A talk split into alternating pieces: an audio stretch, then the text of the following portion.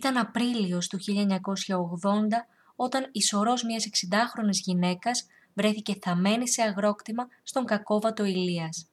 Η γυναίκα από το Σεπτέμβριο του 1979 θεωρούταν αγνοούμενη. Η αλήθεια όμως για την τύχη της έμελε να αποκαλυφθεί ένα χρόνο μετά. Την 60χρονη είχε σκοτώσει ο κουνιάδος της. Τη στραγγάλισε, την αποτελείωσε με ένα κασάρι, ένα μαχαίρι που χρησιμοποιούνταν εκείνη την εποχή για αγροτικές εργασίες και την έθαψε σε λάκκο. Έπειτα πήγε στο καφενείο και έπαιξε κουμκάν.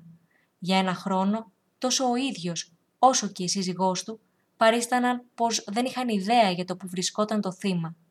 Ο δολοφόνος, σύζυγος της αδερφής της και πατέρας δύο παιδιών, αφού ομολόγησε την πράξη του, προχώρησε σε ακριβή αναπαράσταση του εγκλήματος, παρουσία των αρχών και χιλίων περίπου κατοίκων της περιοχής. Πριν από την αναπαράσταση, κατά τη διάρκεια της οποίας ο δράστης ήταν απόλυτα ψύχρεμος, προηγήθηκε η εκταφή του πτώματος της 60χρονης, την οποία έκανε ο ίδιος.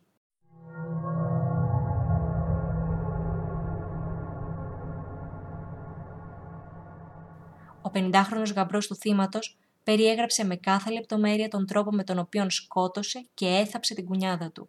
Όπως είπε, στην αρχή την έπνιξε με τα ίδια του τα χέρια, ενώ όταν εκείνη είχε χάσει τις αισθήσεις της, τη μετέφερε σε κοντινή αγρικία και την αποτελείωσε με το κασάρι.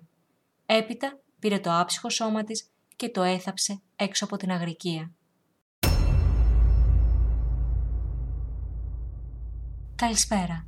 Ακούτε το podcast «Ματιές στο αρχείο» με τη δημοσιογράφο Μαριάννα Μητροπούλου. Ένα podcast που με τη βοήθεια του αρχείου της εφημερίδας Πατρίς προσπαθεί να ρίξει φως σε ιστορίες που έχουν ξεχαστεί ή ακόμη και σε γεγονότα που δεν γνωρίζαμε μέχρι χθες.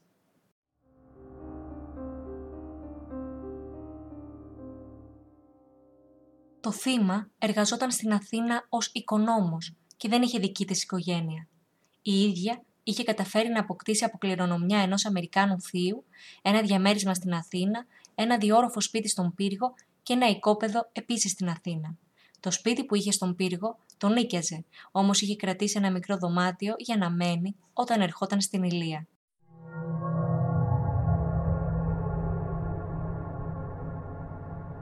Τον Αύγουστο του 1979 το θύμα είχε κατέβει στον πύργο, ώστε να διαπραγματευτεί για να πουλήσει το οικόπεδο που είχε στην κατοχή της στην Αθήνα. Ο γαμπρός της και η οικογένειά του ήταν η μοναδική της κληρονόμη. Εκείνος δεν ήθελε το οικόπεδο αυτό να πουληθεί και εξέφραζε τον προβληματισμό ότι τόσο τη συγκεκριμένη έκταση, όσο και όλη της την περιουσία, θα της την φάνε οι Ιεχωβάδες, όπως έλεγε χαρακτηριστικά, αφού η κουνιάδα του ήταν μάρτυρας του Ιεχωβά.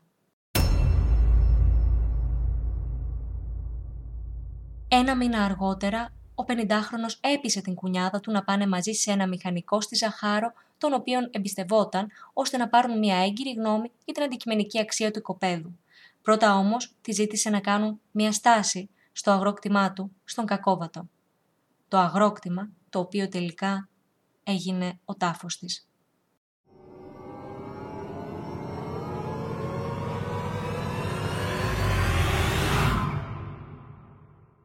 Ο ίδιος υποστήριξε πως όσο βρίσκονταν στο αγρόκτημα είχαν έναν πολύ έντονο καυγά και πως η 60χρονη γυναίκα τον πρόσβαλε διαρκώς, λέγοντάς του πως τα παιδιά του δεν είναι πράγματι δικά του.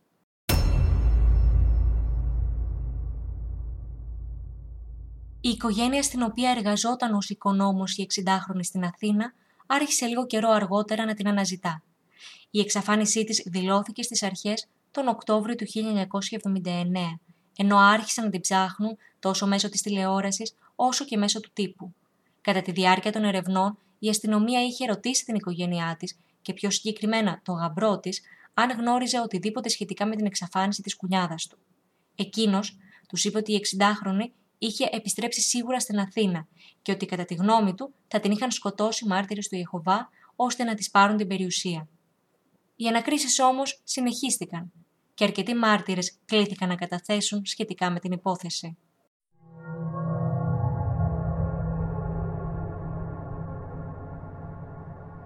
Η σύζυγος του 50χρονου δράστη και αδερφή του θύματος είχε δώσει άλοθη στον άντρα της για την ημέρα του φόνου.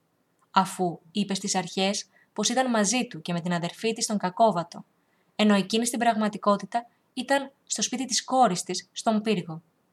Ακόμη, για να προστατέψει περισσότερο το σύζυγό της, είπε πως εκείνο το βράδυ δύο άνδρες με γιοταχή πήραν την αδερφή της από τον Κακόβατο και έφυγαν. Τα ψέματά της όμως δεν έπεισαν τους αστυνομικούς.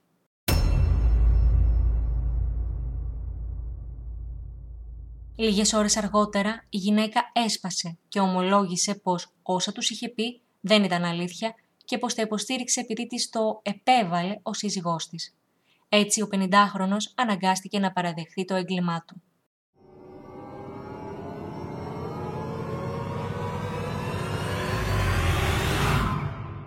Από την ημέρα που διέπραξα το έγκλημα, δεν μπορούσα να κοιμηθώ.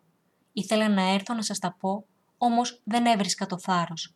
Είπε χαρακτηριστικά στους αστυνομικούς, ενώ συμπλήρωσε πως το έγκλημα αυτό έπρεπε να το είχα κάνει πριν από 15 χρόνια, όταν δεν μπορούσα να ζήσω τα παιδιά μου και ήμασταν φτωχοί, ενώ η κυρία ήταν στην Αθήνα, ζούσε πλουσιοπάροχα και είχε στην κατοχή της μια τεράστια περιουσία. Τώρα το έκανα δίχως κάποιο σοβαρό λόγο.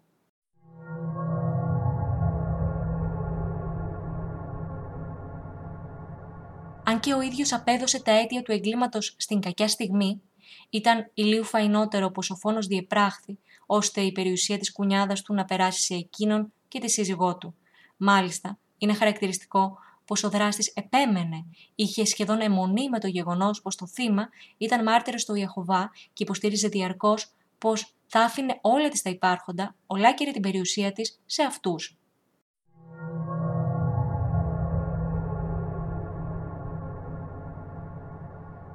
Ο 50χρονος τόσο κατά τη διάρκεια της αναπαράστασης του εγκλήματος όσο και μετά δεν έδειξε να έχει μετανιώσει ούτε στιγμή για την πράξη του.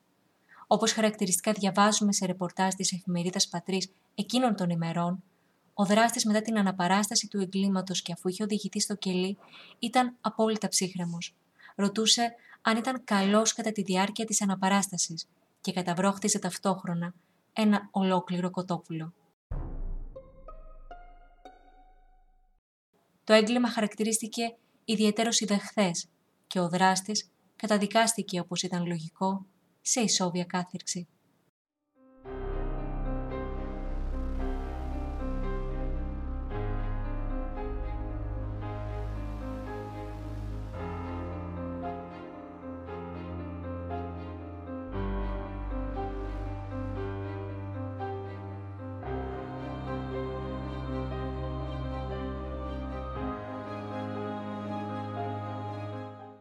Ήταν το podcast «Ματιέ στο αρχείο» με τη δημοσιογράφο Μαριάννα Μητροπούλου. Εάν θέλετε να ακούτε τα δικά μας podcast, αρκεί να είστε συντονισμένοι στο patrisnews.com, ενώ μπορείτε να μας βρείτε και στο Spotify και στα Google Podcast.